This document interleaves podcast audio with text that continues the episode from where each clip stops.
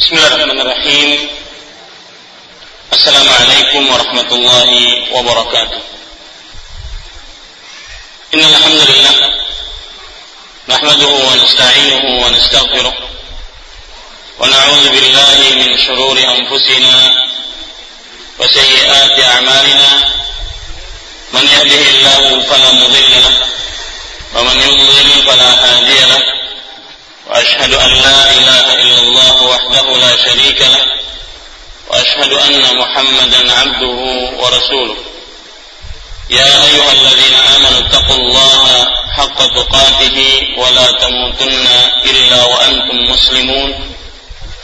يا أيها الناس اتقوا ربكم الذي خلقكم من نفس واحدة وخلق منها زوجها وبث منهما رجالا كثيرا ونساء. واتقوا الله الذي تساءلون به والأرحام. إن الله كان عليكم رقيبا.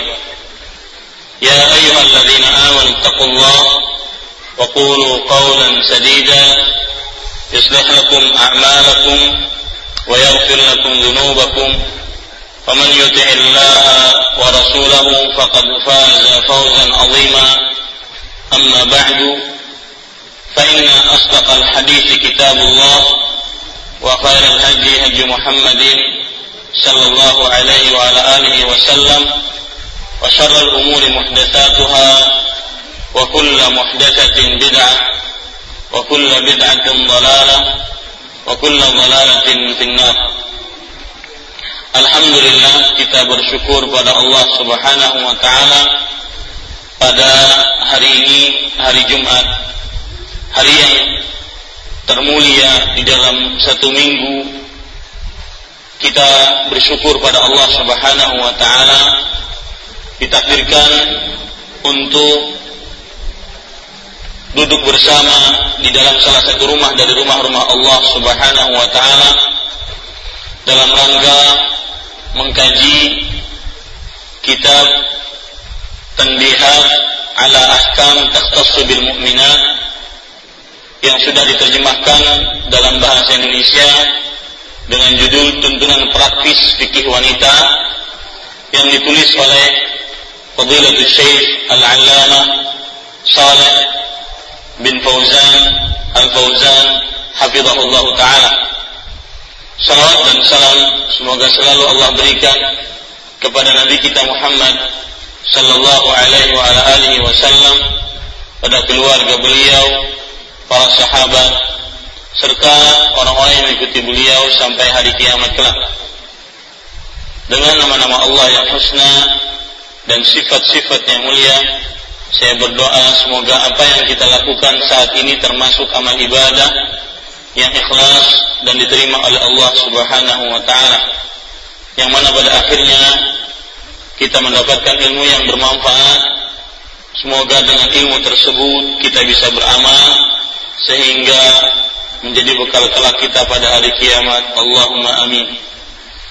Ibu-ibu, saudari-saudari yang dimuliakan oleh Allah Subhanahu wa taala, ini adalah pertemuan yang pertama kita membaca kitab taujihat atau tanbihat ala ahkam takhtassu bil mu'minat. Yang seperti sudah ibu-ibu pegang insyaallah taala bukunya masing-masing diterjemahkan dengan judul tuntunan praktis fikih wanita. Dan seperti yang sudah saya bicarakan tadi bahwa buku ini adalah Buku ini adalah buku yang ditulis oleh seorang ulama besar di Arab Saudi yaitu Fadilatul Syekh Al-Allama Dr. Saleh bin Fauzan Al-Fauzan hafizahullah taala seorang ulama besar di negara Arab Saudi dan termasuk ahli fatwa dari Arab Saudi kemudian termasuk Al-Lajnah Daimah komite tetap untuk fatwa dan riset ilmiah di kerajaan Arab Saudi dan Ibu-ibu saudari-saudari yang dimuliakan oleh Allah Subhanahu wa taala, alhamdulillah kita mendapatkan buku yang sudah diterjemahkan. Cara mempelajari buku ini insyaallah taala adalah dengan membacanya dan kita akan jelaskan setiap apa yang beliau sebutkan di dalam buku ini. Perkataannya sesuai dengan kebutuhan yang kita perlukan untuk dijelaskan. Dan kita berdoa dengan nama-nama Allah yang husna dan sifat-sifat yang mulia.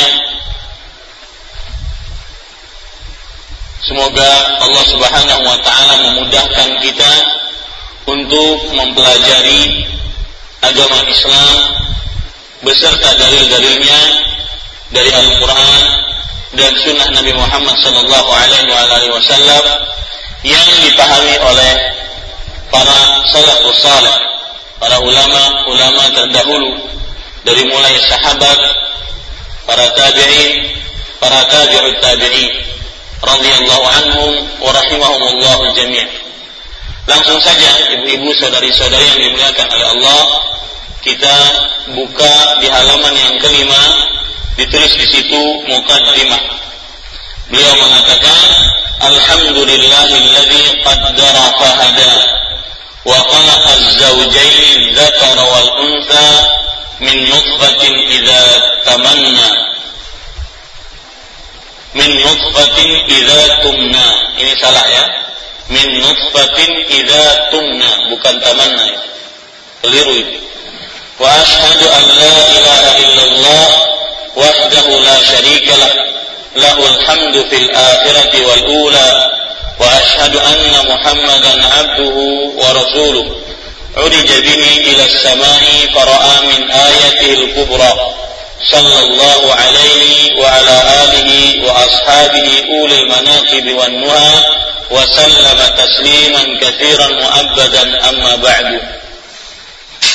Segala puji bagi Allah yang menentukan takdir dan memberikan petunjuk.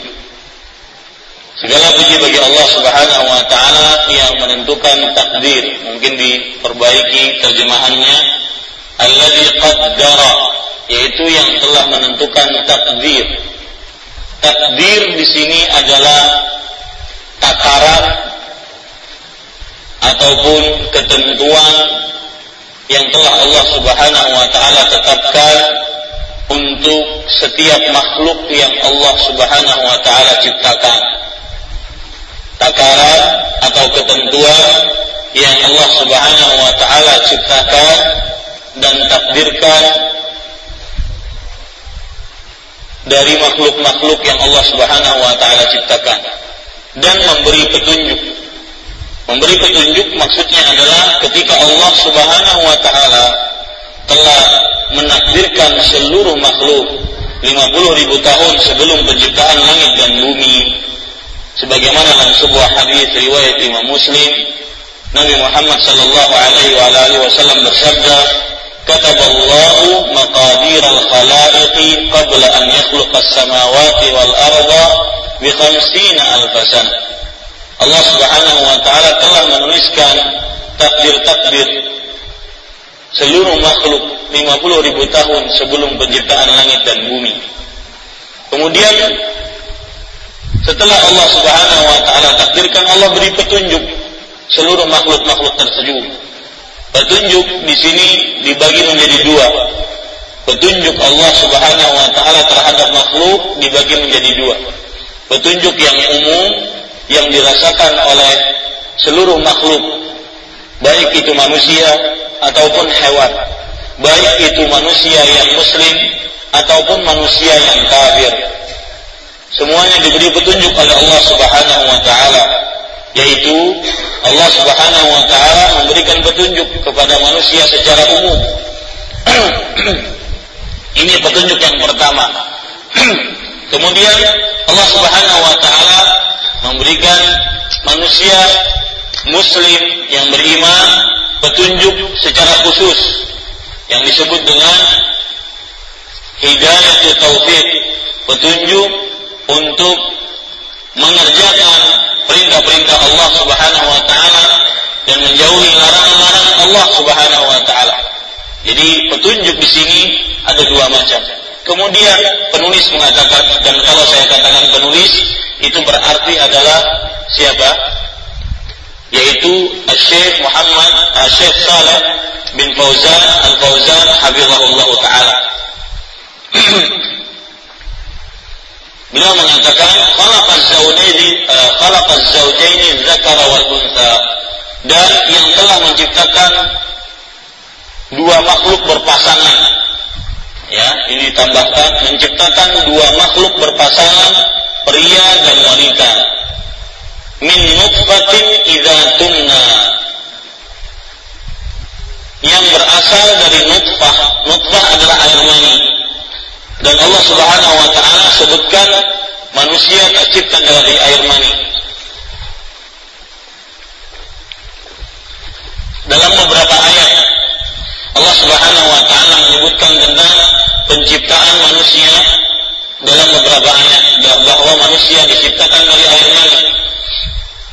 Di antaranya itu Allah Subhanahu wa taala berfirman, "Ya ayuhan nas" dalam surat Al-Hajj, "Ya ayuhan nas, inna khalaqnakum ay in kuntum fi raibin min al-ba'thi fa inna khalaqnakum min turabin thumma min nutfah wahai manusia jika kalian ragu tentang penciptaan maka sungguh kami telah ciptakan manusia dari tanah dan kemudian dari nutfah dan nutfah artinya adalah air mani dalam ayat suci Al-Quran kita lihat ada sebelas ayat yang menunjukkan bahwasanya manusia diciptakan oleh Allah Subhanahu wa taala dari air mani.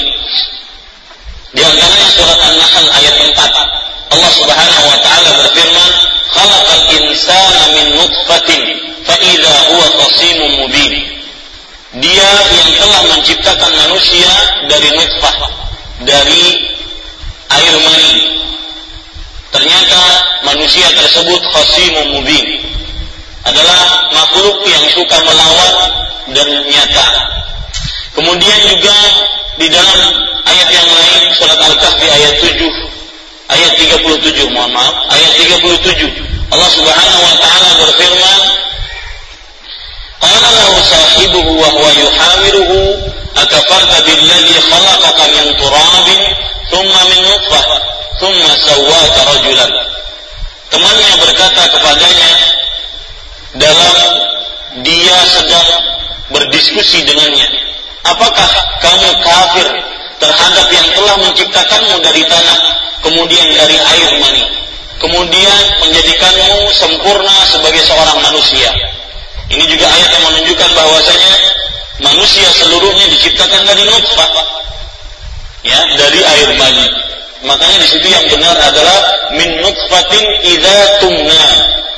Karena min nutfatin idza tumna ini seperti dalam surat An-Najm ayat 46. Ya, surat An-Najm ayat 46. Allah Subhanahu wa taala berfirman wa annahu eh, saya ulangi min nutfatin idza tumna dari air mani yang terpancar. Jadi yang benar itu tumna bukan tamanna, betulkah? Ya, tumna. Kemudian penulis rahim hafizahullah taala mengatakan, jadi cara saya akan seperti itu nantinya.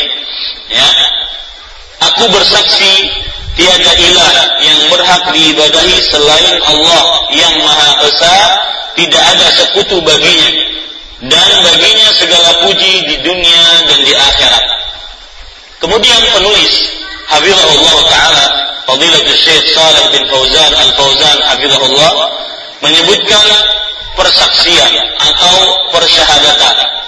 Inilah yang disebut dengan syahadat tauhid. Asyhadu an la ilaha illallah. Aku bersyahadat bahwa tiada ilah yang berhak diibadahi melainkan Allah. Dan saya lebih suka syahadat disebut saja syahadat. Aku bersyahadat. Karena syahadat lebih luas maknanya dibandingkan saksi ya syahadat lebih luas maknanya dibandingkan bersaksi aku bersyahadat lebih luas dibandingkan aku bersaksi Karena bersyahadat di samping dia mengucapkan dengan lisan, dia juga meyakini dengan hati dan dia mengamalkan dengan anggota tubuh. Itu namanya bersyahadat. Adapun bersaksi maknanya tidak seluas itu. Maka saya lebih di, suka diartikan aku bersyahadat bahwa tiada ilah. Ilah yang dimaksud di sini adalah makhluk, yaitu sembahan. Tiada sembahan yang berhak diibadahi selain Allah yang Maha Esa. Tidak ada sekutu baginya. Dan inilah makna la ilaha illallah yang sempurna. Makna la ilaha illallah yang sempurna yaitu tiada ilah, tiada sembahan yang berhak diibadahi selain Allah. Adapun sebagian orang memaknai la ilaha illallah dengan arti tiada pencipta selain Allah, ini benar tetapi kurang sempurna. Ada lagi yang mengatakan tiada Tuhan selain Allah. Ini juga benar tetapi nantinya kurang sempurna. Kenapa demikian? Karena ketika kita mengartikan La ilaha illallah dengan arti tiada pencipta selain Allah, ini perhatikan ya ibu-ibu, tiada pencipta selain Allah, maka berarti kita kesaksian dan persyahadatan kita sama dengan orang-orang kafir Quraisy, orang-orang Arab jahiliyah yang juga mereka menyatakan bahwa tiada pencipta selain Allah. Sama, mereka juga menyatakan tiada pencipta selain Allah. Coba perhatikan saja dalam surat Luqman ayat 25. Allah Subhanahu wa taala berfirman, "Wa la in wa la in sa'altahum man khalaqas samawati wal ard la yaqulunna Allah." Jika mereka ditanya, jika mereka kamu tanya wahai Muhammad sallallahu alaihi wasallam, siapa yang menciptakan langit dan bumi? Maka mereka akan menyatakan Allah. Nah, ini menunjukkan bahwasanya ibu-ibu saudari-saudari yang dimuliakan oleh Allah, jika seorang mengartikan tiada la ilaha illallah dengan tidak ada pencipta selain Allah, maka ini tidak ada bedanya dengan orang-orang kafir Quraisy. Tidak ada bedanya dengan orang-orang kafir Quraisy. Baik, ibu-ibu saudari-saudari yang dimuliakan oleh Allah Subhanahu wa taala. Padahal orang-orang kafir Quraisy tersebut diperangi dan dinyatakan kafir oleh Allah dan Rasulnya. Nah, lalu bagaimana membedakannya? Ternyata perbedaannya adalah pada peribadatan, yaitu bahwa tiada ilah, tiada e, Rob yang berhak diibadahi melainkan Allah. Adapun kalau seandainya kita artikan tiada Tuhan selain Allah, maka ini bertentangan dengan Al-Quran dan juga bertentangan dengan realita yang ada di kita. Al-Quran menyatakan bahwasanya ada di sana alihah, ada di sana Tuhan-Tuhan selain Allah Subhanahu wa taala. Ya, ada di sana ah, Tuhan-Tuhan selain Allah Subhanahu wa taala. Akan tetapi Tuhan-Tuhan tersebut tidaklah berhak diibadahi. Ini dia. Akan tetapi Tuhan-Tuhan tersebut tidaklah berhak diibadahi. Coba perhatikan misalkan Allah Subhanahu wa taala berfirman tentang ceritanya Nabi Ibrahim dengan bapaknya. Dalam surat Al-An'am ayat 74. Allah berfirman, "Wa in qala Ibrahim li abi azar atattakhidhu asnaman aliha inni araka wa qaumaka fi dhalalin mubin." Dan ingatlah ketika Ibrahim berkata kepada bapaknya, "Wahai Azar, apakah kamu menjadikan berhala-berhala sebagai Tuhan. Nah, ini kan menunjukkan bahwasanya ada Tuhan selain Allah. Ya. Anda menunjukkan bahwasanya ada Tuhan selain Allah Subhanahu wa taala. Akan tetapi mereka adalah Tuhan-Tuhan yang batil. Mereka adalah Tuhan-Tuhan yang batil. Allah Subhanahu wa taala berfirman tentang kebatilan Tuhan-Tuhan selain Allah Subhanahu wa taala di dalam Surat Al-Hajj ayat 62. Dzalika bi anna Allah wal haqq wa anna ma yad'una min dunihi wal batil. Yang demikian itu dikarenakan Allah adalah yang hak dan yang disembah selain Allah adalah sembahan yang batil. Wa anna Allah huwal aliyyul kabir. Dan Allah Subhanahu wa taala Maha tinggi dan Maha besar. Jadi, ibu-ibu saudari-saudari sekalian, makna yang benar, arti yang benar dari la ilaha illallah adalah tiada ilah, tiada sembahan yang berhak diibadahi selain Allah. Adapun jika ada orang mengartikan tiada pencipta selain Allah, maka ini berarti tidak ada bedanya dengan orang-orang kafir Quraisy, sama saja. Sedangkan orang-orang kafir Quraisy diperangi dan dinyatakan kafir oleh Allah dan Rasulnya. Kalau diartikan pula dengan arti tiada Tuhan selain Allah, maka bertentangan dengan Al-Quran dan dengan, dengan realita yang ada di tengah masyarakat. Masyarakat manusia. Bahwasanya di sana banyak sekali Tuhan-Tuhan selain Allah Subhanahu wa taala yang disembah. Ada yang menyembah salib, ada yang menyembah sapi, ada yang menyembah patung-patung, bahkan patung-patungnya ribuan dia sembah. Ini berarti Tuhan-Tuhan ada selain Allah. Tetapi seluruhnya adalah wa annama yad'una min duni wal batil. Bahwa yang disembah selain Allah adalah sembahan yang batil. Ini para ikhwan yang dirahmati oleh Allah Subhanahu wa taala. Baik, kita lanjutkan. Dan aku bersyahadat bahwa Muhammad sallallahu alaihi wasallam adalah hamba dan rasulnya yang dimi'rajkan ke langit dan ia melihat ayat-ayat Allah yang besar. Bapak Ibu, saudara-saudari yang dimuliakan oleh Allah Subhanahu wa taala, Mi'raj artinya uh, sebelum Mi'raj saya ingin permasalahkan dulu ketika beliau mengatakan wa asyhadu anna Muhammadan abduhu wa rasuluh. Aku bersyahadat bahwasanya Muhammad sallallahu alaihi wasallam dan ingat ibu-ibu ini hari Jumat kita diperintahkan untuk memperbanyak salawat atas Nabi Muhammad sallallahu alaihi wasallam. Dan di sini penulis rahimah hafizahullah taala mengatakan, aku bersyahadat bahwa Muhammad adalah hamba dan rasulnya. Ingat, perhatikan ini. Bahwa pangkat Rasulullah Sallallahu Alaihi Wasallam, pangkat Muhammad bin Abdullah Salawatullah wassalamu wa barakatuh alaih dua ini hamba Allah dan Rasul Allah jangan kita meletakkan pangkat Rasulullah SAW di atas dari itu. Beliau adalah Abdullah. Hamba Allah la yu'bad. Tidak boleh diibadahi. Tidak boleh kita berdoa kepadanya, meminta rezeki keselamatan kepadanya, bahkan minta syafaat pun tidak boleh darinya. Minta syafaat kepada Allah Subhanahu wa taala. Karena segala macam doa dan permintaan hanya berhak diberikan kepada Allah Subhanahu wa taala. Nah ini, ya. Ini pangkat yang pertama yang dimiliki oleh Nabi Muhammad sallallahu alaihi wasallam, yaitu beliau adalah hamba Allah sebagaimana yang Allah Subhanahu wa taala sebutkan di dalam surat Al-Isra perhatikan surat Al-Isra ayat pertama subhanalladzi asra bi'abdihi lailan minal masjidil haram ilal masjidil aqsa artinya maha suci Allah yang telah mengisrakan hambanya lihat ini adalah pangkat Rasul Sallallahu Alaihi Wasallam yang pertama Abdullah hambanya Ya. Kalau hamba Allah berarti tidak boleh diibadahi, tidak boleh disembah.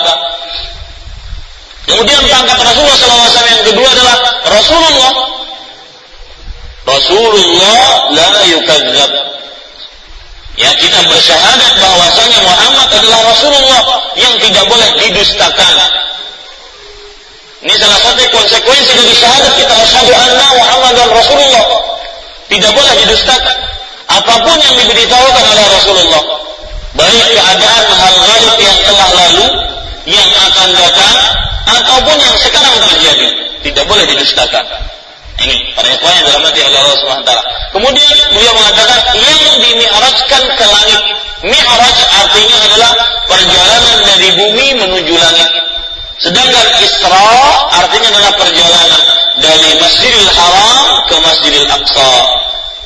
Mi'raj perjalanan dari Masjidil Aqsa ke Sidratul Muntaha ke langit.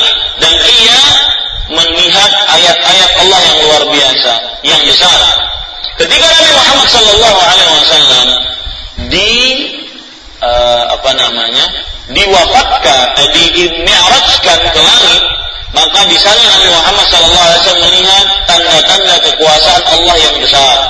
Di antaranya Nabi Muhammad Sallallahu Alaihi Wasallam melihat surga dan neraka. Di antaranya Nabi Muhammad Sallallahu Alaihi Wasallam melihat siksa-siksa dari penghuni-penghuni api neraka dan macam-macam. Ini yang disebut dengan tanda-tanda besar. Salawat dan salam yang melimpah tercurah atas keluarganya, para sahabatnya yang memiliki akhlak yang terpuji. Amma ba'du. Amma ba'du, ibu-ibu saudara-saudari sekalian, artinya adalah apa pun yang saya ucapkan sebelum ini, maka inilah yang akan yang saya ucapkan setelah ini. Itu maksudnya. Jadi seakan-akan amma ba'du ini adalah pemutus perkataan sebelumnya dari apa yang ingin disampaikan setelah ini. Nah, beliau mengatakan amma ba'du, apa pun yang terjadi saya akan mengatakan ini. Sesungguh wanita mempunyai kedudukan dalam Islam dan telah banyak sekali dari perkara yang penting dikaitkan kepadanya.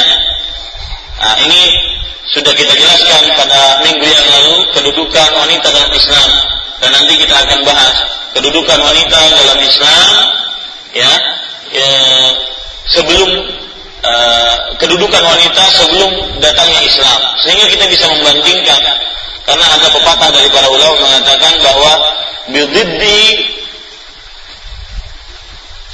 wa bididdi syai tujillul asya.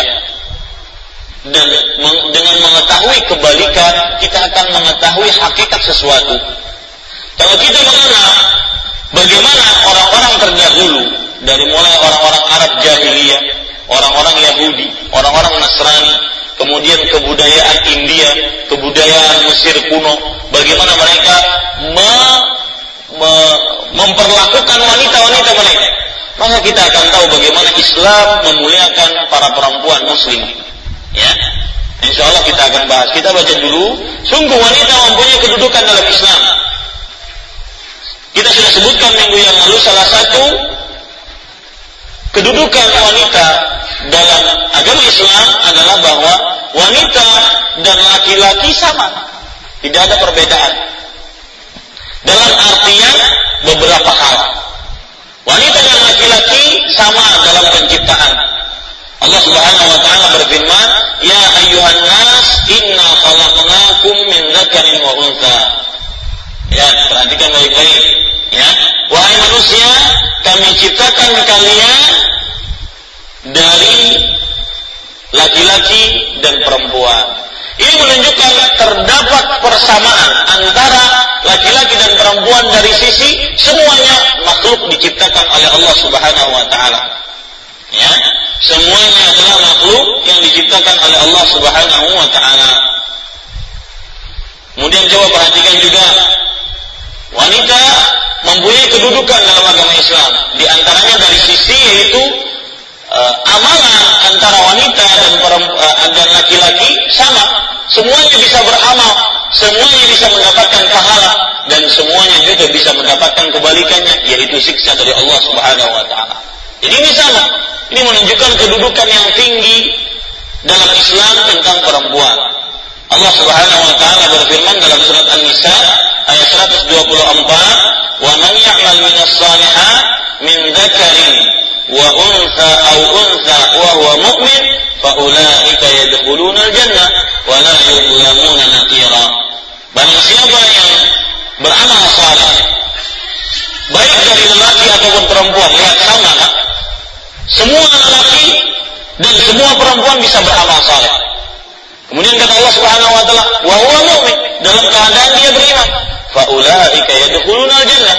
Maka mereka akan masuk ke dalam surga, wa la yuzlamuna nakira. Dan mereka tidak dizalimi sedikit pun. Artinya, baik laki dan perempuan sama. Kalau mereka beramal saleh, mereka akan masuk surga. Tidak akan ada yang menzaliminya, baik laki ataupun perempuan.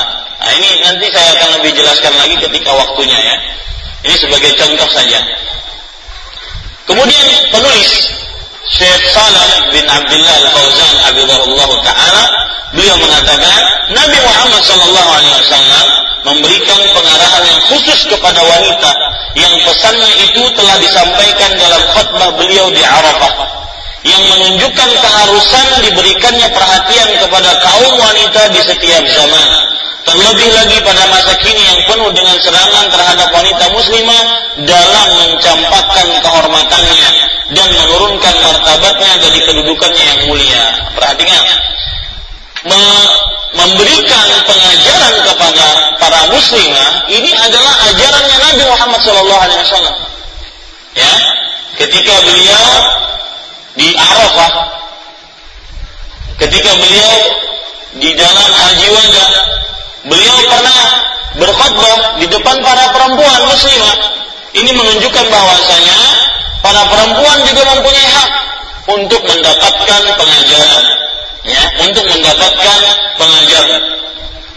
Coba perhatikan beberapa kali hadis Rasul Shallallahu Alaihi Wasallam dalam hadis sahih.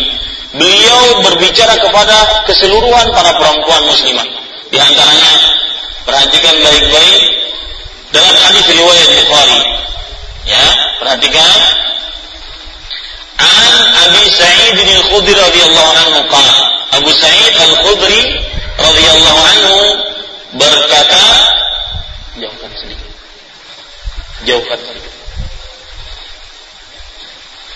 Abu Sa'id Al-Khudri radhiyallahu anhu berkata lagi. Ya.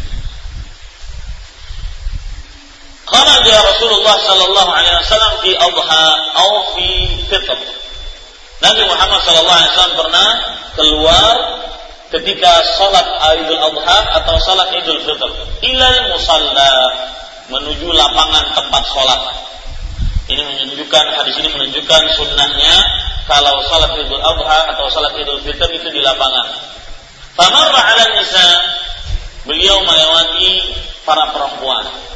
Fakal lalu beliau bersabda, Ya ma'syaran nisa tasaddaqna fa inni uridukunna aktsara ahli nar. Wahai para perempuan, bersedekahlah kalian Sesungguhnya aku melihat kalian penghuni neraka yang paling banyak. Paling banyak dari penghuni neraka. Hadis ini sebenarnya menjadi pelajaran yang sangat berarti dari seorang perempuan muslimah bagi seorang perempuan muslimah adalah berita yang juga merupakan ancaman dari Rasulullah SAW tentang penghuni neraka yang paling banyak dan kepenghunian neraka yang paling banyak itu bisa dibentengi dengan bersedekah. Makanya ibu-ibu baca saja sejarah para istri-istri Nabi, hampir semua mereka ahli sedekah.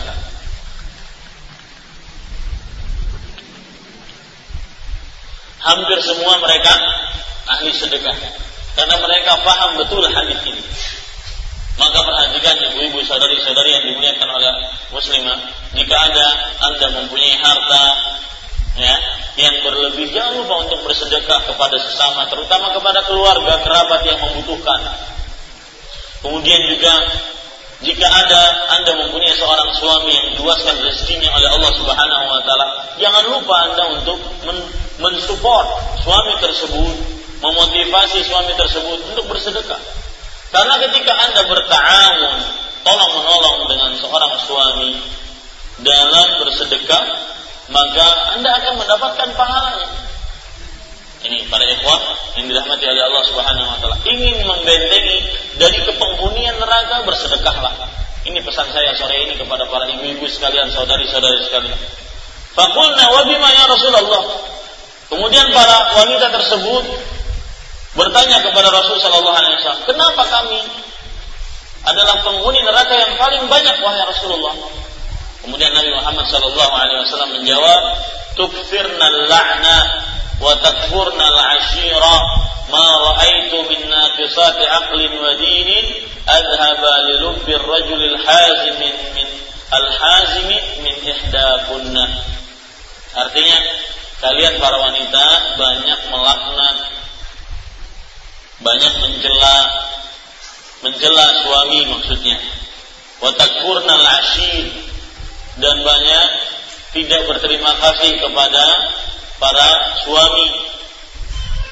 Coba indah sekali ibu-ibu saudari-saudari muslimah ketika ibu-ibu mendapatkan hadiah ataupun nafkah dari seorang suami maka indah sekali ketika itu ibu-ibu saudari-saudari mengucapkan jazakumullahu khairan terima kasih banyak ya karena ini yang akan bisa salah satunya membentengi diri membentengi diri para wanita muslimah dari kepenghunian terhadap neraka.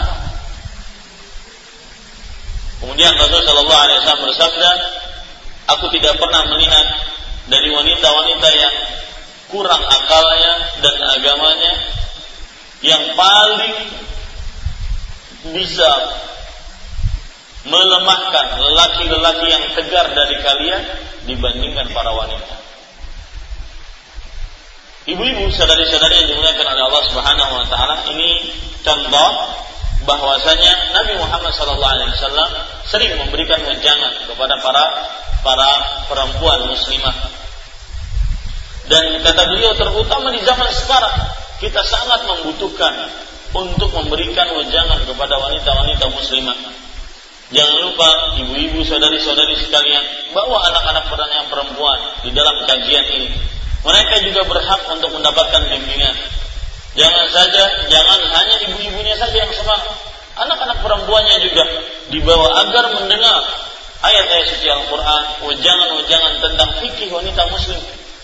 Karena terutama di zaman sekarang seperti kayak yang dikatakan oleh Syekh Saleh bin Fauzan Al-Fauzan hafizahullah taala, wanita muslimah menjadi sasaran dari orang-orang kafir dan juga dari sebagian kaum muslim yang menginginkan turunnya kehormatan, hilangnya kesucian wanita muslim dengan berbagai macam cara.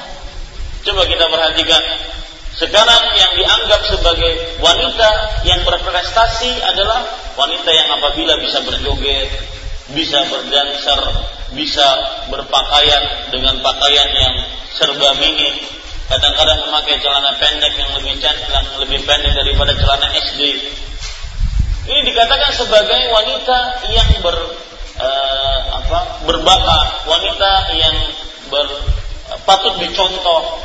Nah, ini kan sebenarnya adalah salah satu cara orang-orang kafir menjadikan yang menjadikan sasar eh, yang jadikan sasaran adalah wanita-wanita muslim. Maka perlu di zaman sekarang. Bahkan Aisyah radhiyallahu anha menyatakan bahwasanya ni'man nisa nisaul ansar. Sebaik-baik perempuan adalah perempuan dari kaum Ansar. Saya pernah ngisi judul kajian dengan kewajiban wanita muslimah menuntut ilmu. Salah satu dalil yang menunjukkan bahwasanya sangat dianjurkan bagi wanita muslimah untuk menuntut ilmu adalah hadis riwayat Bukhari dan Muslim. Beliau mengatakan Aisyah radhiyallahu anha bercerita, "Ni'man nisa nisaul ansar lam yakun yamna'uhunna al-haya'u an yatafaqqahna fid din." Sebaik-baik wanita adalah wanita kaum Ansar. Sifat malu mereka tidak menahan mereka untuk belajar ilmu agama.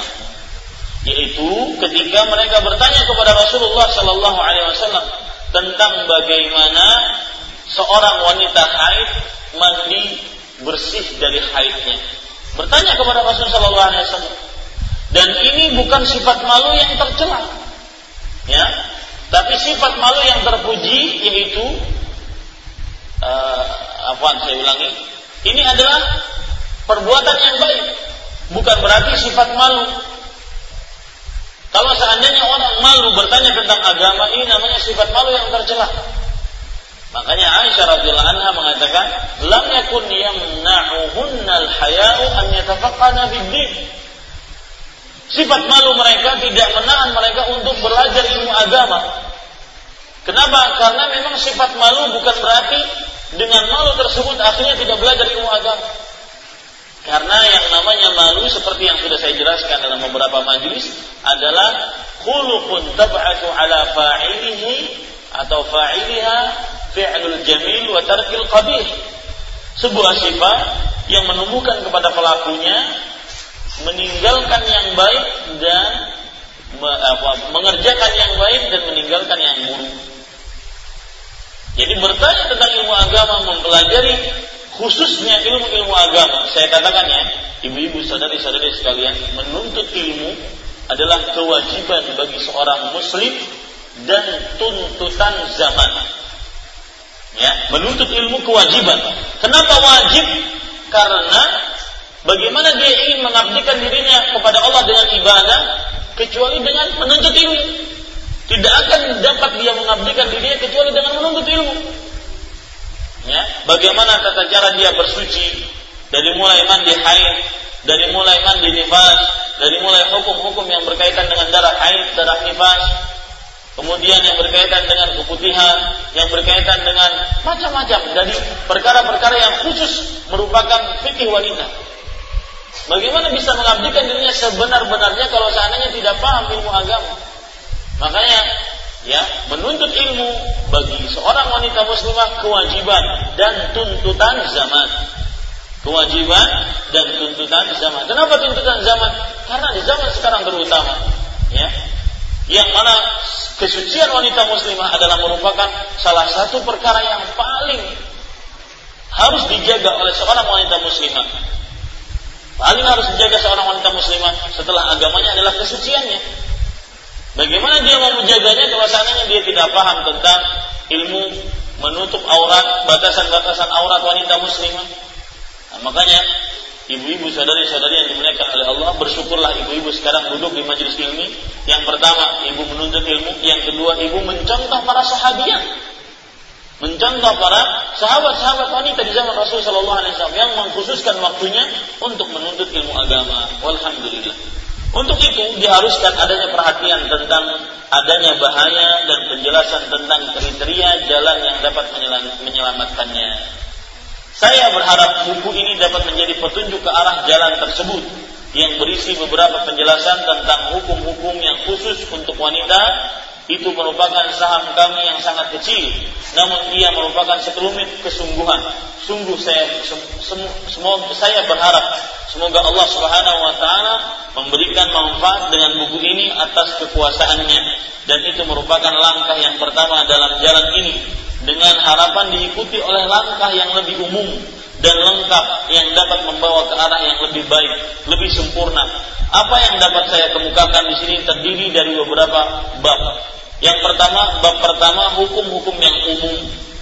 Bab kedua, penjelasan tentang hukum-hukum menghias diri bagi perempuan. Nanti kita akan bicarakan bagaimana seorang perempuan memakai lipstik, memakai bedang, memakai eh, perkara-perkara uh, tentang manicure, pedicure. Ya, kita akan jelaskan. Kemudian mengurus rambut, kemudian mengurus alis, kemudian memotong kuku, Semuanya kita akan jelaskan insyaallah taala.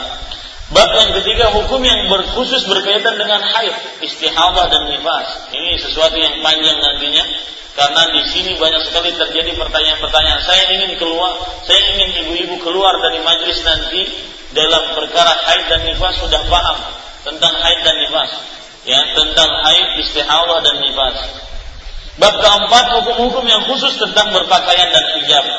Bagaimana pakaian seorang wanita muslimah, apa yang dimaksudkan dengan hijab, apa yang dimaksudkan dengan jilbab, apa yang dimaksudkan dengan niqab, apa yang dimaksudkan dengan khimar. Kita akan jelaskan insyaallah taala. Yang kelima, hukum-hukum yang khusus tentang sholat wanita. Apa bedanya antara sholat perempuan wanita muslimah dengan sholat lelaki?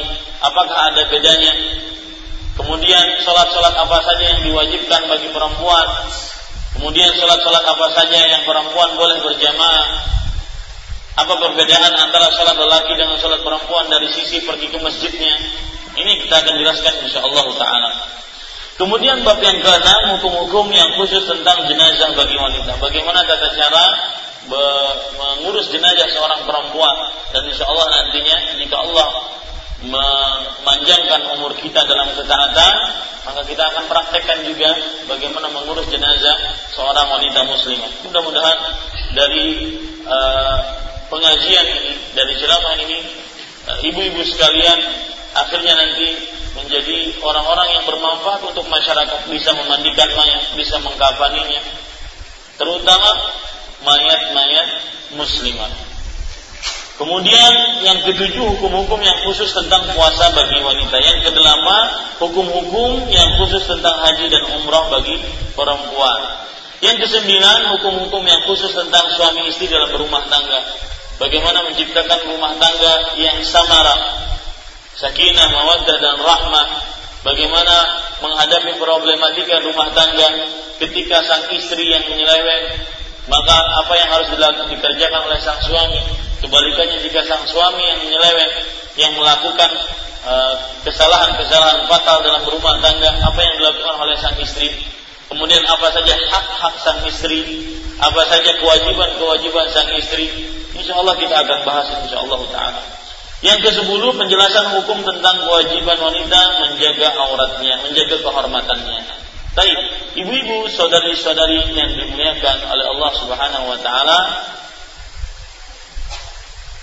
kita baca bab yang pertama, hukum-hukum yang umum. Hukum-hukum yang umum. Kedudukan wanita sebelum Islam. Kalau dikatakan kedudukan wanita sebelum Islam, maka Penulis mengatakan yang dimaksud sebelum Islam adalah masa jahiliyah. Sebelum datangnya Nabi Muhammad Sallallahu Alaihi Wasallam, di mana bangsa Arab hidup dalam satu corak kehidupan yang khusus, ya.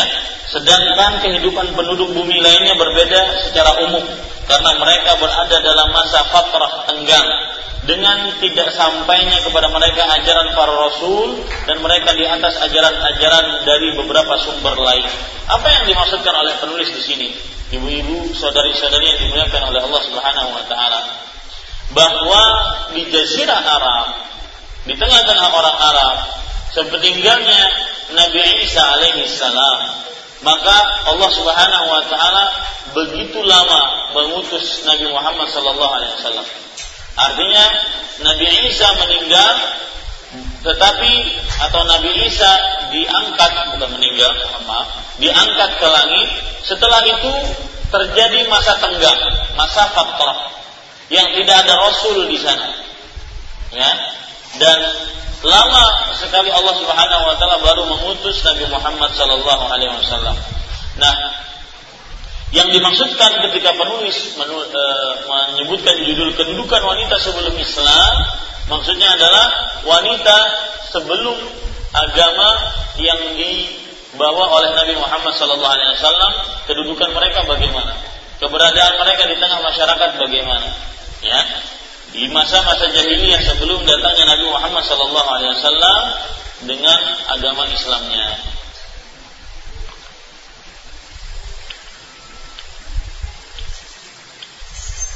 Perhatikan Ibu-ibu saudari-saudari yang dimuliakan oleh Allah, penulis mengatakan, Hafizahullah Ta'ala, Allah Subhanahu Wa Ta'ala telah memperlihatkan keadaan mereka dalam firman-Nya. Sebagaimana pula telah diceritakan dalam hadis, perlakuan mereka sangat buruk baik dalam bangsa dari bangsa Arab atau non Arab terkecuali dari beberapa kelompok dari ahli kitab di mana wanita pada masa ini ditinjau dari segi yang lebih umum dan paling dominan. Mereka hidup dalam masa yang kritis khususnya dalam masyarakat Arab. Mereka tidak menyukai kelahiran anak wanita. Maka di antara mereka ada yang menguburnya hidup-hidup sampai mati. Dan sebagian mereka ada yang membiarkannya hidup dalam kehinaan dan kerendahan. Sebagaimana Allah berfirman wa idza busyira ahaduhum bil untha dhalla wajhuhu muswaddan wa huwa kadhib yatawara min al qaumi min su'i ma busyira bih ayumsikuhu ala hunin am yadussuhu turab. Perhatikan baik-baik ini.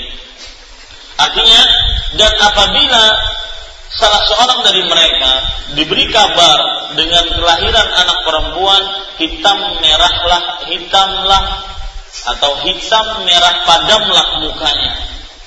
Kenapa demikian hitam mukanya atau merah padam mukanya? Karena malu. Ya. Dia sangat marah ketika diberikan kabar bahwasanya kamu mendapatkan anak perempuan. Dia menyembunyikan dirinya dari orang banyak disebabkan buruknya berita yang disampaikan kepadanya. Jadi orang-orang Arab jahiliyah pandangan mereka ya sebelum datangnya Islam yang dibawa oleh Nabi Muhammad Sallallahu Alaihi Wasallam dan ini bisa dicatat orang-orang Arab jahiliyah menganggap wanita adalah penyebab sial. Ini poin pertama bu. Ya pelajaran poin pertama tentang bagaimana orang-orang Arab jahiliyah memandang kaum wanita. Bahwasanya wanita adalah pembawa sial. Wanita adalah apa? Pembawa sial.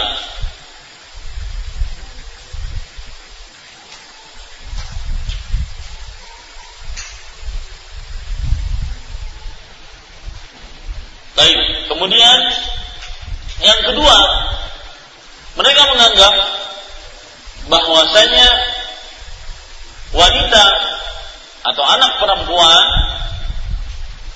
membuat malu mereka. Ya, anak perempuan adalah sumber mereka dibuat malu di depan masyarakat. Ini tanggapan yang kedua dan kedudukan wanita sebelum Islam yang kedua. Bahwasanya wanita adalah pem, apa ya, penghilang martabat keluarga. Nah, begitu. Ya. Penghilang martabat keluarga, pembuat malu keluarga. Makanya disebutkan dalam ayat ini yatawara minal qaumi min su ma Ia bersembunyi dari orang-orang dari keburukan yang diberitahukan kepada kepadanya Kemudian kedudukan wanita yang ketiga di Arab jahiliyah adalah jika mereka mendapatkan anak perempuan, mereka mempunyai dua opsi. Mereka kubur hidup-hidup, opsi yang pertama. Yang kedua, mereka biarkan anak perempuan tersebut hidup tapi dalam kehinaan, di dalam pengasingan, di dalam kesendirian, tidak ada yang mengurus. Ya, Nah, dari sini tadi saya sebutkan wabil dziddihi tujillul asya. Dengan mengetahui kebalikan sesuatu, kita akan mengenal sesuatu tersebut. Ketika ibu-ibu mungkin tidak mengenal bagaimana wanita jahiliyah di masa jahiliyah, wanita-wanita di masa jahiliyah, maka ibu-ibu tidak akan merasakan indahnya Islam. Tidak akan merasakan bahwasanya Islam mengangkat derajat wanita muslimah. Tapi dengan mengenal kedudukan Arab wanita di zaman jahiliyah kita akan mengenal dengan benar bahwa kedudukan wanita di zaman di, di dalam agama Islam sangatlah tinggi. Itu tiga anggapan Arab jahiliyah terhadap perempuan. Kemudian juga perhatikan ibu-ibu saudari-saudari yang dimuliakan oleh Allah Subhanahu wa taala di, di, di halaman ke-12 penulis Hafizahullah taala mengatakan dan Allah Subhanahu wa taala berfirman wa idzal mau'udatu su'ilat bi ayyi dhanbin qutilat apabila bayi-bayi perempuan yang dikubur hidup-hidup ditanya karena dosa apakah dia dibunuh? Dalam surah At-Takwir ayat 8 sampai 9 bahkan di sana ada riwayat yang diperbincangkan oleh para ulama tentang kesahihannya yaitu riwayat tentang bahwa Umar bin Khattab radhiyallahu anhu beliau terkadang tertawa, terkadang menangis. Tertawa yaitu ketika mengingat bahwasanya beliau pernah mengubur hidup-hidup anak perempuannya. Ya. Tertawa, kadang-kadang beliau tertawa karena beliau akhirnya masuk ke dalam agama Islam. Ya, ini ibu-ibu saudari-saudari yang dimuliakan oleh Allah Subhanahu wa taala. Disebutkan dalam beberapa riwayat seperti itu tentang bagaimana Umar bin Khattab radhiyallahu anhu mengingat masa-masa jahiliyah beliau.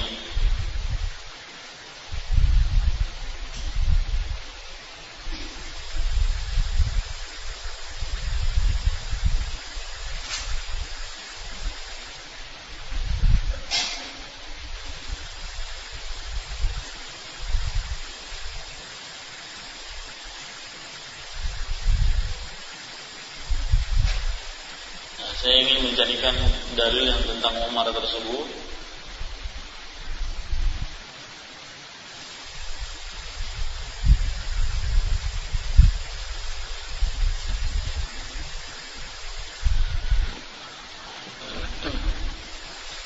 Baik ibu-ibu saudari-saudari yang dimuliakan oleh Allah, kita lanjutkan di halaman ke-13. Al-mau'udah itu adalah anak wanita yang dikubur hidup-hidup sampai ia mati di dalam tanah. Akan tetapi apabila ia diselamatkan dari penguburan, dia akan hidup pada tingkat kehidupan yang rendah, yaitu ia tidak akan mendapatkan hak waris dari harta peninggalan keluarganya.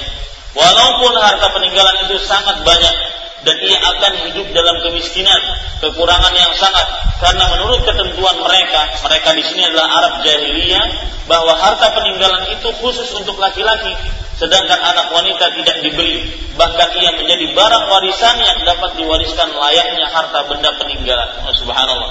Perhatikan di zaman jahiliyah wanita tidak berhak untuk mendapatkan harta waris bahkan lebih parah lagi kalau seandainya suami Anda meninggal di zaman jahiliyah, Anda akan menjadi harta waris.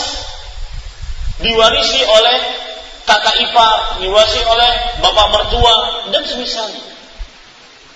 Ini buruknya Arab jahiliyah. Ya, makanya eh, wanita-wanita zaman jahiliyah sering mengatakan la eh, apa bukan wanita-wanita Laki-laki zaman jahiliyah sering mengatakan la yarithuna illa man yahmilu saif wa yahmil baydah. Artinya tidak ada yang mewarisi harta waris kami kecuali yang memegang pedang. Itu para lelaki dan yang menjaga menjaga telur artinya menjaga kesucian yaitu di situ adalah para para lelaki ini ibu-ibu, saudari-saudari yang dimuliakan oleh Allah Subhanahu wa taala. Coba perhatikan sekarang ada riwayat yang menarik yang disebutkan oleh uh, Imam At-Tabari dalam kitabnya uh, Tafsir At-Tabari Ibnu Jarir At-Tabari. Beliau mengatakan an Atha Ibnu Abi Rabah qal Atha bin Abi Rabah radhiyallahu anhu berkata, "Inna ahla jahiliyah kanu idza halaka ar-rajulu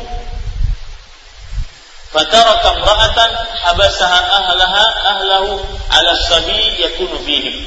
Sesungguhnya penduduk Arab jahiliyah mereka jika seorang lelaki meninggal seorang suami meninggal dan meninggalkan istri maka istri tersebut ditahan oleh keluarga suami. Ya istri tersebut ditahan oleh keluarga suami sampai menjadi simpanan bagi keluarga suami. Subhanallah. Kemudian Ibnu Jarir rahimahullah Tabari rahimahullah taala berkata juga, "Anna rajula fil jahiliyah kana yamutu abuhu au abuhu au ibnuhu." فإذا مات وترك امرأته فإن سبق وارث الميت فألقى عليها ثوبه bahwa ahaqqu biha an yankihaha bimahri sahibihi. Yang yunkihaha fayakhudha maharuhha, wa in sabaqathu fadhahabat ila ahliha bahwa ahaqqu bi nafsiha. Kata Ibnu Jarir At-Tabari rahimahullah sesungguhnya seorang lelaki di masa jahiliyah jika ia mati ya apa? Jika bapaknya mati atau saudara lelakinya mati atau anak lelakinya mati kemudian jika ia mati dan meninggalkan istrinya artinya istrinya tertinggal tertinggal maka ada dua opsi. Ya. E, jadi misalnya begini ada seorang laki yang laki yang bernama Ahmad. Saya ilustrasikan biar lebih mudah. Ahmad dia mempunyai istri yang bernama Galuh. Ya, Ahmad mempunyai istri bernama siapa? Galuh. Ahmad ini meninggal. Maka sepeninggalnya Ahmad, keluarga laki-laki dari Ahmad ini, ipar-iparnya Galuh ini, langsung bergegas ke rumahnya si Ahmad tadi. Kalau seandainya si perempuan, si Galuh ini belum keluar rumah, maka pada saat itu langsung diikat dengan kain. Si galuh ini diikat dengan kain, akhirnya si galuh ini dinyatakan sebagai calon istrinya iparnya Ahmad. Berarti ibu-ibu saudari-saudari sekalian, kalau di zaman jahiliyah suami meninggal itu tidak mudah. Dia harus bergegas keluar dari rumah suaminya, kemudian dia bergabung dengan keluarganya, yaitu keluarga perempuan, keluarga sang istri.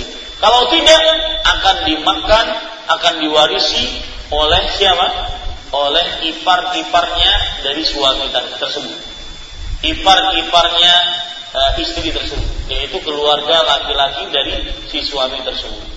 Inilah keadaan orang-orang Arab jahiliyah. Ya, ibu-ibu, saudari-saudari yang dimuliakan oleh Allah Subhanahu wa taala. Jadi tidak ada waris dalam agama dalam Arab jahiliyah, tidak ada waris. Bahkan wanita menjadi harta warisan. Nah, kemudian tulis mengatakan sejumlah wanita hidup dapat berkumpul di bawah satu satu orang suami. Ya, jumlah banyak istri tersebut tidak mempunyai batas tertentu. Jadi kalau dalam Islam poligami cuma empat. Kalau di Arab jahiliyah, ya bisa seorang lelaki membawahi mengistri 100 perempuan.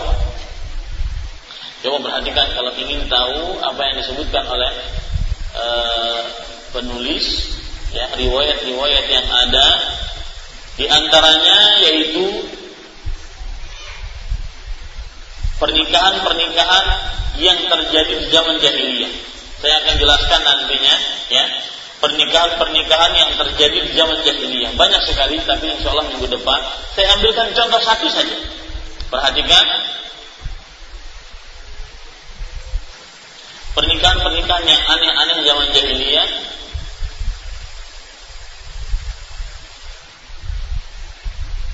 di antaranya laki-laki ya laki-laki dalam jumlah puluhan sepuluh orang sekian eh, sekitar itu menggauli seorang perempuan. Jadi poliandri. Laki-laki yang dalam jumlah puluhan menggauli satu orang perempuan. Lalu nanti bagaimana? Wa iqta'u haqqu fil waladi an talhafahu biman sya'at minhu Kemudian nanti perempuan itu hamil, mengeluarkan bayi, bayinya besar, kemudian menjadi anak anak-anak. Sesudah dewasa dia berhak memilih siapa bapaknya dari puluhan orang tadi. Hmm, subhanallah. Ya. Ini tidak ada, ini aneh di dalam Islam tidak akan pernah ada seperti ini. Nikah-nikah yang dibatalkan dalam agama Islam, insya Allah saya akan sebutkan minggu depan lebih detail lagi. Uh, sudah jam 6 kurang seperempat, kita cukupkan dan kita berikan waktu untuk bertanya apa yang baik dari Allah Subhanahu wa taala, apa yang buruk dari saya pribadi. Wassalamualaikum warahmatullahi wabarakatuh. Nah, silakan bertanya. Mungkin dilihat ada radio-radio yang bertanya dari Skype. Nah, ibu-ibu silakan bu. Ada mic, ibu-ibu sudah. Ya. Kalau tidak ada kita tutup.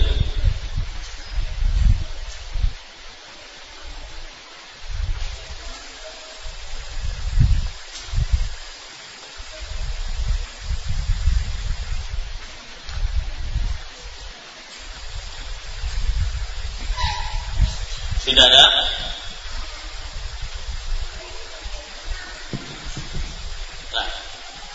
Assalamualaikum warahmatullahi wabarakatuh. Waalaikumsalam. Uh, anda ingin menanyakan, adakah amalan atau zikir khusus untuk wanita haid agar pada saat haid uh, wanita tidak tetap beramal soleh? Itu yang pertama, Ustaz. Ya. Kemudian yang kedua, wanita yang di, baru ditinggal suaminya meninggal atau dalam masa idah apa saja yang dilarang bagi wanita tersebut? Uh, adakah larangan bagi dia untuk keluar rumah uh, untuk mengikuti majelis ilmu? Mohon penjelasan Ustaz. Ya. Uh, yang pertama, amalan bagi wanita haid. Perhatikan Bapak Ibu, ibu-ibu, saudara-saudari, saudari-saudari yang dimuliakan oleh Allah Subhanahu wa taala ketahuilah bahwa wanita haid yang dilarang untuknya adalah beberapa ibadah. Yang pertama, sholat, kemudian puasa, kemudian memegang mushaf, ya, kemudian melakukan hubungan badan di kemaluan, ini juga termasuk yang dilarang bagi wanita yang haid. Adapun selainnya seperti misalkan haji dan umroh, kemudian membaca Al-Quran tanpa memegang mushaf, kemudian juga menurut pendapat yang lebih kuat. Dan ingat ini ibu-ibu saudari saya sekalian, kalau ngaji sama saya, kalau saya katakan menurut pendapat yang lebih kuat, itu berarti ada terjadi perbedaan pendapat di antara ulama. Menurut pendapat yang lebih kuat, yaitu diperbolehkan seorang perempuan duduk di masjid seorang, perempuan haid duduk di masjid kemudian mengikuti ceramah-ceramah agama misalkan tidak mengapa. Karena tidak ada dalil yang sharih dan jelas yang dilarang atau tentang larangan wanita haid duduk di di dalam masjid. Jadi berzikir, berdoa masih diperbolehkan untuk wanita-wanita yang haid. Jadi tidak mengapa wanita yang haid mereka melakukan hal-hal tersebut. Ya tidak mengapa wanita-wanita yang haid mereka melakukan hal-hal tersebut. Jadi diperbolehkan ibu-ibu saudari-saudari sekalian. Yang tidak diperbolehkan seperti yang saya katakan tadi. Ya, yang tidak diperbolehkan adalah seperti yang saya katakan tadi, yaitu sholat, kemudian puasa, kemudian memegang mushaf, ya, ini tidak diperbolehkan. Adapun membaca Al-Quran, terutama yang banyak hafalan, yang apabila dia e, tidak mengulang, maka hafalannya akan hilang, maka lebih baik dia mengulang hafalannya meskipun dalam keadaan haid. Adapun berzikir, kemudian berdoa, maka wanita haid masih diperbolehkan untuk berzikir dan berdoa. Wallahu a'lam.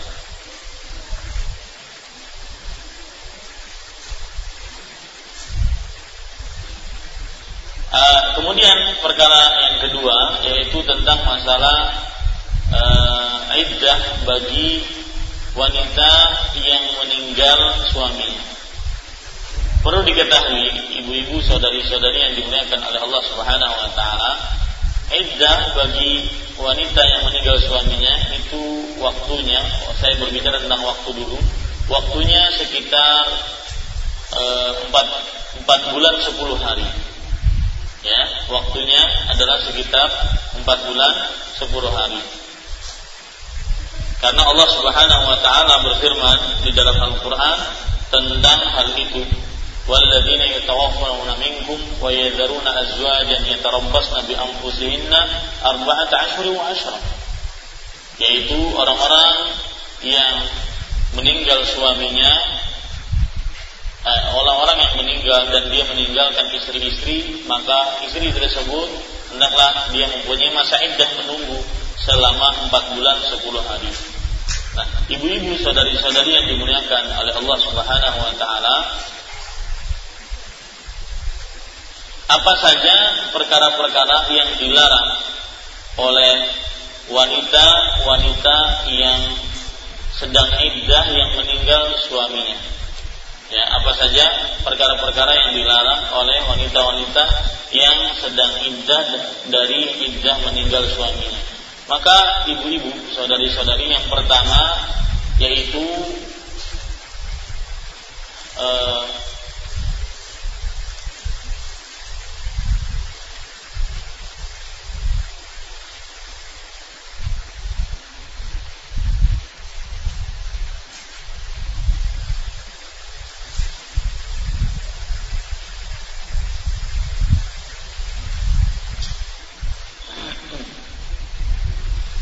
mereka tidak diperbolehkan untuk keluar ya rumah kecuali untuk keperluan yang sangat mendesak Mereka tidak diperbolehkan untuk keluar rumah kecuali untuk keperluan yang sangat mendesak. Ya.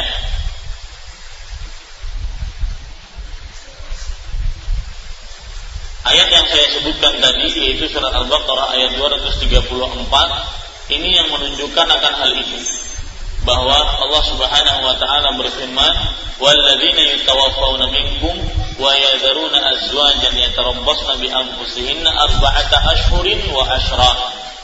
Dan orang-orang yang meninggal dari kalian dan meninggalkan istri-istri anaknya istri-istri tersebut menunggu ya yatarabbasna bi anfusihinna menunggu untuk dirinya sendiri sebanyak 4 bulan 10 hari ya sebanyak empat bulan sepuluh hari. Kemudian ibu-ibu, saudara-saudari yang dimuliakan oleh Allah Subhanahu wa taala, di sana ada dalil yang menunjukkan bahwa seorang perempuan diharamkan untuk melakukan hal-hal uh, yang berkaitan dengan dandan apabila dia meninggal suaminya dan dia masih dalam masa iddah. Di antaranya yaitu uh,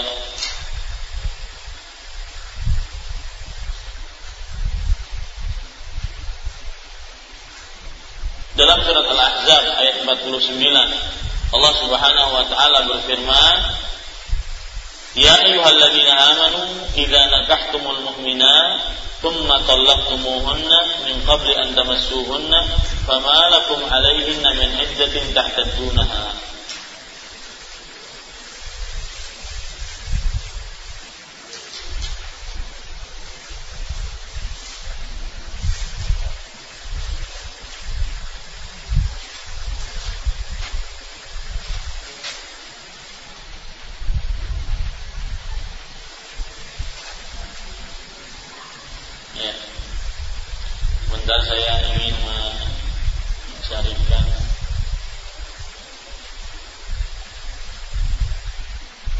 tamassuhunna fama lakum 'alayhinna min iddatin tahtaddunaha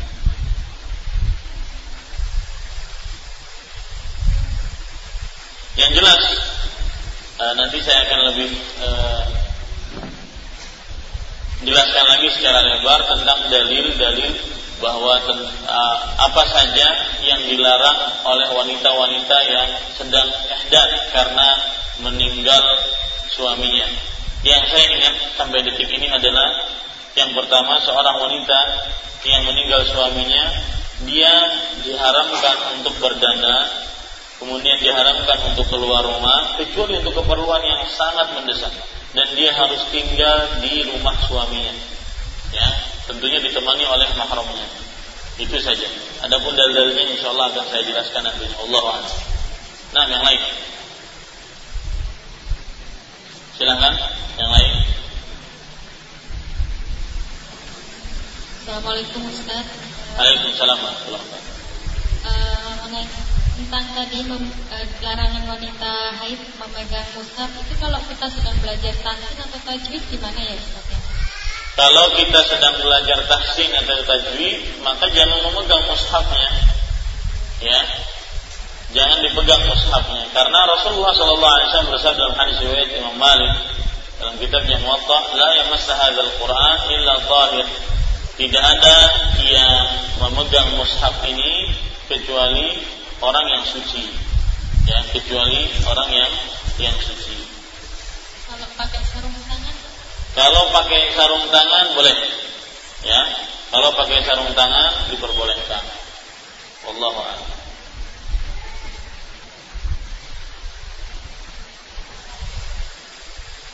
Nah, yang lain? Silahkan.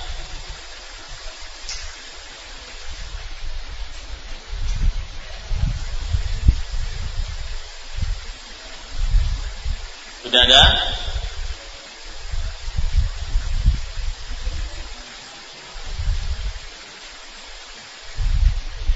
Nah, ini yang saya ingin jelaskan tadi. Iddah bagi orang yang meninggal suaminya. Yang pertama, wajib baginya untuk berdiam diri di rumahnya, di rumah suaminya yang dia meninggal di dalam rumah tersebut. Ya, di dalam rumah tersebut. Hal ini sebagaimana sabda Rasulullah sallallahu alaihi wasallam kepada Hurai'ah bintu Malik, "Umkuthi fi baitiki hatta yablughal kitabu ajal." Diamlah engkau wahai Hurai'ah bintu Malik di rumahmu sampai batas waktunya. Ya, sampai batas yang ditentukan. Kemudian dalam riwayat yang lain Rasulullah Shallallahu Alaihi Wasallam bersabda, "Umkuthi di dalam hadis yang diriwayatkan oleh Imam Tirmidzi umkuthi fi baitiki alladhi jaa fihi nahyu zawjuki. Diamlah engkau di rumah yang mana suamimu tersebut meninggal. Ini yang pertama. Jadi tidak diperbolehkan keluar rumah tanpa ada keperluan yang sangat mendesak ya tanpa ada keperluan yang sangat mendesak boleh dia keluar rumah jika ada keperluan misalkan membeli makanan, misalkan ingin e, bertamu kepada e, ibu bapaknya, tidak mengapa. Ya. Kalau ada keperluan maka itu diperbolehkan. Wallahu a'lam.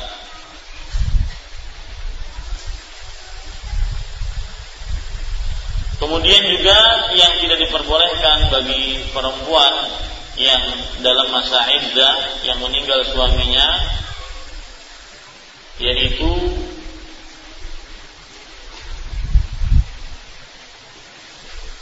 tidak diperbolehkan untuk memperlihatkan dandanan. Hal ini berdasarkan hadis Ummu Salamah radhiyallahu anha Rasulullah sallallahu alaihi wasallam bersabda, "Al-mutawaffa anha la talbasul mu'asfar min ath-thiyab wala al-mumashshaq wala al-huli wala taqtasib wala taktahil." Artinya yang meninggal suaminya maka tidak boleh wanita tersebut memakai pakaian yang kena e, pakaian e, yang di di minyak wangi kemudian juga tidak boleh memakai perhiasan tidak boleh memakai e,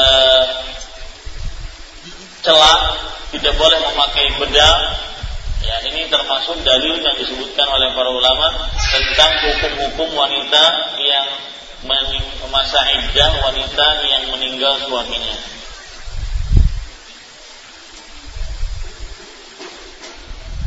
Ya itu yang bisa saya sampaikan. Kira-kira cukup kiranya apa yang baik dari Allah Subhanahu wa taala kita lanjutkan minggu depan insyaallah taala. Kita cukupkan dengan kafaratul majlis. Subhanakallah bihamdika. Asyhadu an la ilaha illa anta astaghfiruka wa atubu ilaik. Wa sallallahu ala nabiyyina Muhammad. Walhamdulillahi rabbil alamin. Wassalamualaikum warahmatullahi wabarakatuh.